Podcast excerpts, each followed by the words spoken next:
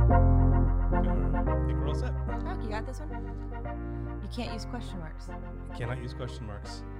Mystery question marks. now the mystery flavor dum dums were covered in question marks. You didn't try to Yeah. figure it out. But what did we find out that was the uh, what was the, the mystery? All it is is them changing the vat, like the yeah, flavor. The vat. It's the It's like a between. Scooby Doo factory.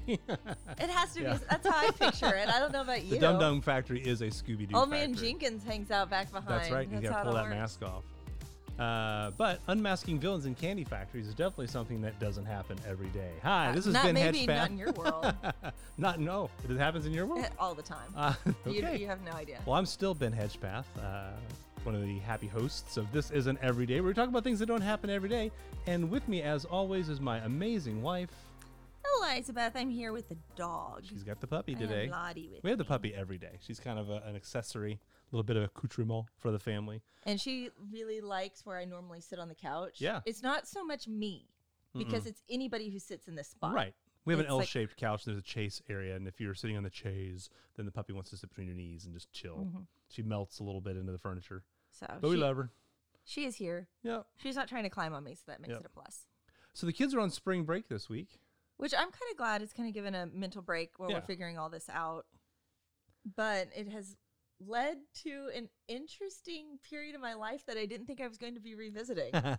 so if you're listening to this in the year 2050 or something, you've gone back into the old dusty podcast Somehow archives, this format was available to where Yeah. they could listen to it. MP3 files. Haha, we have holograms heck? now. But, um, but you, you're finding this. Uh, this is the spring of 2020. This is the quarantine season. We're dealing with COVID 19, Mm-hmm. and uh, we are back in um, the framework Mhm. of a previous portion of our life. which I really did not ever plan on going back to. No. Um, but and we're going to be getting more into it because we've kind of had this beautiful buffer zone, which Right. I've enjoyed. But you know, going back to homeschooling for the most part, Mm-hmm. There's they've still got a couple months to get through here. We got to get And, through um, April and May and the beginning of June. we got the we've gotten the announcements. Mhm. It hasn't been officially announced for the whole state yet. But it's here. But that they're pretty much not going back to Right. school. They're getting everybody ready for it. I think they're just not trying to scare all those poor moms who are now stuck with this and have no idea what they're doing. And so that's part I of the know reason- it's I laugh, but I know it's overwhelming for a It lot is. of people. and that's one of the reasons I wanted to do this episode. Yeah. Ben kind of like, haven't we already covered being in lockdown? I was like, no, this is This is very different. This is specific. super different. Yeah. um, because I hear this and I'm like, oh, okay, Homeschooling. That's easy. We've done we that. know how to before. do this. Yeah. We've got it. Old the hat. framework. Yeah, this isn't any difficult thing. Um, mainly because this time I'm doing it with a curriculum. I'm not having to write the curriculum. The teachers are still reaching out to them. I'm like, okay, we're good. And our students happen to all be teenagers, and they've a Yeah. been through it before, and b they're pretty diligent workers. Yeah, and so I'm not, and I've had to work coming out of being a homeschool mom to not be a helicopter parent. Right. And in some ways, that makes me probably seem like I'm a very distant parent to a lot of their teachers. hmm But it was because I needed to give up control. Right. And there, if there had been this middle ground, I would have been very overbearing. Sure. And that makes sense. So I probably have gone, and I don't want to say too far the other way, but if I'm going to say I'm one way, I'm more to the other extreme. Um, right. I do care what they're doing, like, and all of that. I love hearing what their schoolwork Mhm. and all that, and I will encourage them to Well, do and it. Jay's been working on that Frank Lloyd Wright House project. Yeah. And you know, there's there's there's cool projects that are going. Gracie was we were going to paint a mural at her school. Can't do that now. Uh, but I also can't be hovering to make sure, like on their online portals and all of that, twenty four seven. Right. And I'm ho- I hope that I have raised children that are strong enough to be able to handle their assignments on their own. Yeah. Um, it, when I was in middle school, my mother wasn't. Ch- we didn't have agendas. She wasn't checking my assignments every day. Nope. It was on me to do that. And so I trust that at their ages, they should be responsible to handle that. Right. It was our response back back in the day when I was a kid. You know, yeah, we had to. You had your notebook. You wrote your stuff down. You took Mhm. care of things because it was what you were supposed to do. Yeah. So I'm just trusting that they'll do that. So I've heard like Yeah. some moms are like getting overwhelmed, like all of the conversation home. And I'm Mhm. like, oh, good. They sent me an email. I kind of like, I'm actually seeing it and stuff. So the, uh, with this, I wanted to kind of encourage specifically moms with younger kids. Right. And so you guys are going With to hear things more I of learned. this with things I learned. Yeah. If I could speak, uh, because this is it's a hard transition, Mhm. and I did not go into homeschooling lightly when we decided to do it. We were living in an area where our oldest was, and at the time middle, he was we had had a second grader and going into kindergarten, Right. And they were going to be stuck at some of the worst performing schools in, In the, the s- state in the state. and this is back in Kentucky, so you can then also read into that. 48 that would state fall. for education standards. Thank you, Alabama and West Virginia. Yep. Um, or sorry, Mississippi. But uh, anyway, I decided that considering I have an education degree, Ben had also taught in a school that if anybody could handle homeschooling, we should be able to do it. Right. And kind of went in with the okay, I don't even know where to begin with this. we started school in July of that year hmm just so that I had a month to say if this re- is really bad, This is they lousy. could still Yeah. be enrolled in school Pulling my hair out. and we could uh, Yeah. change course. So that month we were doing school, but I was still figuring out what school was going Mm-hmm. to be, how that was going to look, and figured out okay, this is how in the state of Kentucky you handle homeschooling.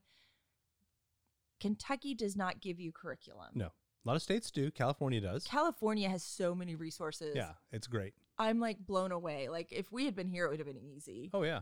Um, but given where we were, Even we to the point of like providing internet resources and laptops and yeah, and uh, Mm-hmm. Yeah. some help financially to do Mhm. it as well. And when I was doing that was back in a time where we had one desktop computer in our house. hmm I didn't have multiple computers for us Right. to be able to learn on. I didn't have a lot of options for online learning. Yeah. To help look up. So I'm things just I was and- picturing us having like this big server farm now or something, and you know it's the kids have you know school laptops. and No, that sort I of mean thing, like but if you look yeah. at the number of devices we have now, heck, my phone is probably strong is probably got more computing power than that computer had. oh, it does. It absolutely does. um, in all honesty. So I was able to look up some stuff on there, get a Mhm. little bit of resources, and just kind of had to put together curriculum. Right. You know, I bought some like for history, that kind of thing, worked out of workbooks for phonics and Mm-hmm. spelling and math because there was we had some great teacher and education stores in Yeah. Louisville that were like I've no, I haven't seen since anywhere. And so I had options with that. Then the biggest thing, though, for me was setting a routine. Mm-hmm. We had to have a routine, we had to have that structure. Number one, younger children thrive off of structure. Right. Any, pa- like most parents realize this, I was, Mhm. that if you, bedtime is the same, nap time is the same, Yeah. dinner's the same, all of that, like, oh, things run a lot smooth, Yeah. more smoothly if you're like schedules moving everywhere. So for me, also that meant that school had a specific start time, Mhm. and if I didn't start then, I also knew that oh, we could start later, and then maybe it didn't end up happening that day. Or, Compromise, compromise. yeah, and very creeps quickly in. I would suddenly be like, oh, we haven't done school for two weeks. I knew myself well enough on the front that that would be what would happen if I wasn't and disciplined. that never happened. Yeah, It never Yeah, did no, because I no. knew that I needed to start at 9 a.m. yeah. So that that didn't happen. Well, and you also you have you know you're an intelligent person. Mhm. You're emotionally aware. You understand consequences. A lot, Yeah. of, a lot of people, even adults, seem they don't. But you carried on your shoulders the weight of the responsibility, as you should have, with educating our children. Mm-hmm. Yeah. I helped a little bit. It was ninety eight point five percent you though. Well, but you were working. Right. You know, you had a job. This was I did my a little job. bit of Latin work where I'd help them with quizzes and tests and spell, spelling test studies and you know all that sort of stuff. But it was it was you. and so, one of the things that I learned to do Mm-hmm. very early on because I was had a second grader that first year who had gone to regular school. Right. So the concept of school time and all of that made sense. And that's what parents who have had their kids at school and are now trying to do school at home with them, you have that in your pocket. Right. They understand they classroom Mm-hmm. understand classroom rules. dynamics. So if you're like, oh, now it's time to start school, we're going to sit at our desk and you need to decide where that space is. Right. Um, is school going to be at the kitchen table? Is school going to be at desks? Do you have a separate area that you can now make the schoolroom? If you have that last option, go for it because it will come back to be wonderful for you because brains tend to function well when they associate with an area. Right. Like if you have this is where I work, this is where I rest, this is where I play. Right. And you keep those areas as that, your brain goes in ready to do those things when you're there. So kids should not sit in their own beds with their laptops or whatever and do their schoolwork. it is not the ideal environment. you are not going to be achieving at your highest level. Um, is it possible to do it? Yes. Is it the best? No. No. Um, so figure out that space, set your schedule, Mhm. but then understand your kids. You know, if you have a student who needs to start slowly in Mhm. the morning, And kind of. maybe the warm up first to thing it. you do is independent reading hmm or something like that. Or if you need to focus with one child for a little bit more Right. for the first, like for that first year with the way I did the kids, was Super Y and Dinosaur Train came on at nine and nine thirty. Right. And so Joel, who is the kindergartner, he would watch Super Y at nine hmm while I worked with Jeremiah Mhm. and getting Jeremiah going on what he needed to for the one on one time. And then when Dinosaur Train had it, I had a workbook to work on the alphabet and phonics that was dinosaur related. Right. So he would work on that while watching Dinosaur Trains and the dinosaur. Trying to. Yeah. And so those went together. Right. So maybe it wasn't so tightly structured. Yes, there was a TV involved. it helped keep my sanity. Grace was also three at this point running around the house. But how so- did Joel learn to read early? by watching TV and playing video games. Yep. And not educational ones, No. just fun stuff. Yeah. If I could write that curriculum, I'd be a millionaire. Uh, How but I to have teach no your idea. kid to read with Mario. With very little and- work as yeah. a parent. um, and so our kids are smart though too. knowing that with Legit. them, hmm that made my morning routine work well because Jeremiah got started, was on a strong foot, and then was ready for independent work. When then at 10 o'clock, oh, now is when I start working with Joel. Right. And then by 11, Grace would need me to hold her hmm for the entire time at that point.